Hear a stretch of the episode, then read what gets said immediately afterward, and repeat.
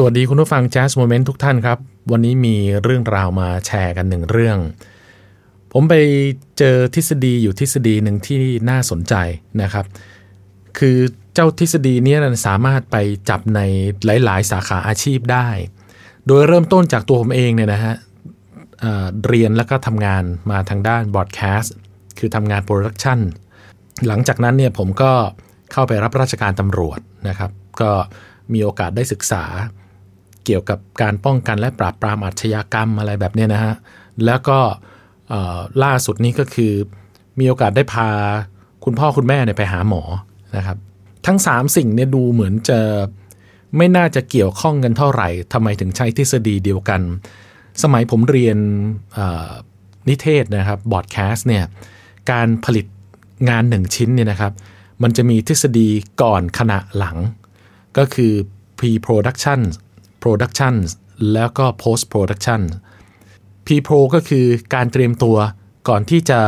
ไปทำงานจริง ก็ก่อนที่จะไปถึงหน้างานนะฮะคือการ pre-pro คือการเตรียมตัวทั้งหมด production ก็คือขณะทำงานนะฮะแล้วก็ post production คือเอางานที่ทำเนี่ยปรุง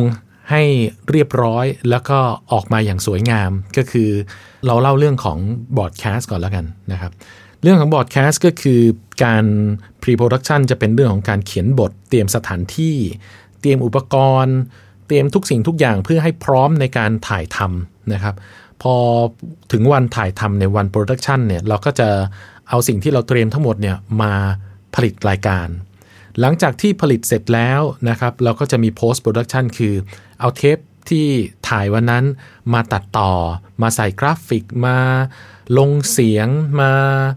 grading มาอะไรก็แล้วแต่เพื่อทำให้งานเนี่ยออกมาสำเร็จเป็นชิ้นงานนะครับนี่คืออการทำงานของ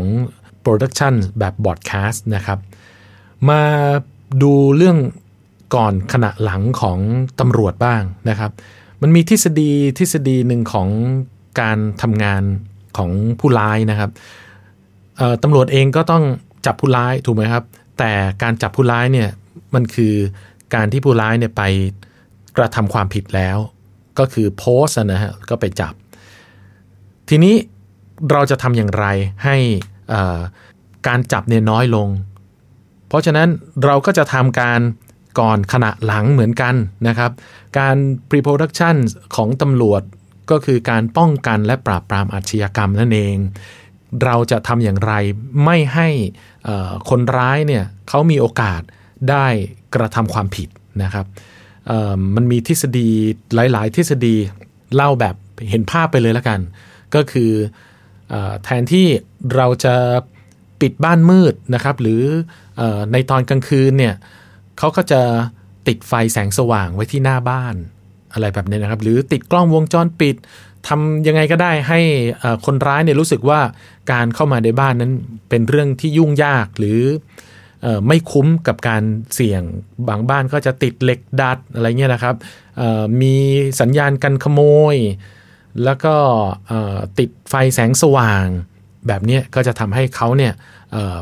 เปลี่ยนใจไปบ้านอื่นที่ง่ายขึ้น อันนี้ก็เรียกว่าการป้องกันนะครับ สิ่งที่เขาเกิดขึ้นกำลังเกิดขึ้นนะครับ ก็เราก็จะต้องออทำยังไงให้เจ้าหน้าที่ตำรวจนั้นสามารถ มาจับกลุ่มได้ทันทีรวดเร็วที่สุด หรือว่าเราจะจับกลุ่มเขาอย่างไร อันนี้คือช่วงขณะเกิดเหตุนะฮะส่วนโพสต์นะครับก็คือหลังเกิดเหตุเนี่ยเราจะต้องแก้ปัญหาอย่างไรบ้าง ในทางตำรวจก็คือจะต้องมีพนักงงานสอบสวน พนักงงานพิสูจน์หลักฐาน ถ้าเกิดว่ามีการเสียชีวิตก็จะต้องมีการชันสูตรศพมี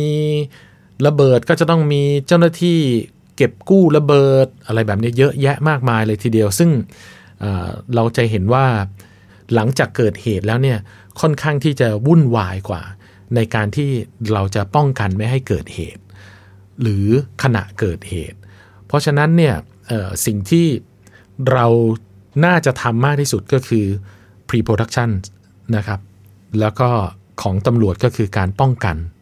และปราบปราม เรากลับมาคุยกันเรื่องหมอต่อนะฮะเมื่อสองสาวันนี้พาคุณแม่ไปหาคุณหมอนะครับ แล้วคุณหมอก็ได้อธิบายเรื่องก่อนขณะหลังในมุมมองของแพทย์เหมือนกันนะครับ คือทุกวันนี้เนี่ยคนป่วยเนี่ยมักจะให้แพทย์เป็นคนรักษาถูกไหมฮะคือป่วยแล้วอะ่ะปัจจุบันนี้เนี่ยมีมีคนไข้มากกว่าแพทย์เนี่ยนะครับ เยอะมาก เยอะเสียจนคนไข้เองก็รู้สึกว่า หมอไม่มีเวลาตรวจเลย หมอมีเวลาให้เราน้อยมาก เพราะฉะนั้นหมอที่ผมไปปรึกษาด้วยเนี่ยนะฮะก็ได้รับทฤษฎีทฤษฎีนี้มาจาก professor จากต่างประเทศอีก เขามองว่าหมอในประเทศไทยเนี่ยนะฮะก็จะเน้นไปที่การวัดผลว่าเขาเป็นอะไร แล้วก็แก้ปัญหาโดยการที่จะใช้ยาอะไร แต่สิ่งที่ professor สอนอาจารย์หมอคนนี้มาอีกทีหนึ่งนะฮะ ก็คือการทำให้เขาเนี่ยไม่ต้องเข้ามาพบแพทย์ ก็จะทำให้สัดส่วนของหมอที่มีเวลารักษาคนไข้ที่ป่วยมากๆจริง ๆ เนี่ยมีระยะเวลามากขึ้น มีการดูแลเอาใจใส่มากขึ้น สิ่งที่น่าสนใจก็คือการทำให้คนไข้นั้นรักษาตัวเอง การทำให้คนไข้นั้นดูแลตัวเองไม่ให้ป่วย จะต้องทำอย่างไรบ้าง อันนี้ผมคิดว่าหลาย ๆ ท่านคงจะหาวิธีที่ทำให้ตัวเองไม่ป่วยได้ ตั้งแต่เรื่องของการกิน การดูแลสุขภาพ การออกกำลังกายเรารู้ว่าอะไรที่ทำให้เราป่วยได้ เราก็ต้องป้องกันไม่ให้ป่วย เพื่อที่จะไม่นำพาตัวเองไปพบแพทย์ และก็ทำให้เรานั้นมีสุขภาพแข็งแรง ถ้าทุกคนรักษาตัวเองได้นะครับ แพทย์ก็จะมีเวลาที่จะรักษาคนไข้ที่ไม่สามารถดูแลตัวเองได้ได้มากขึ้น เพราะฉะนั้น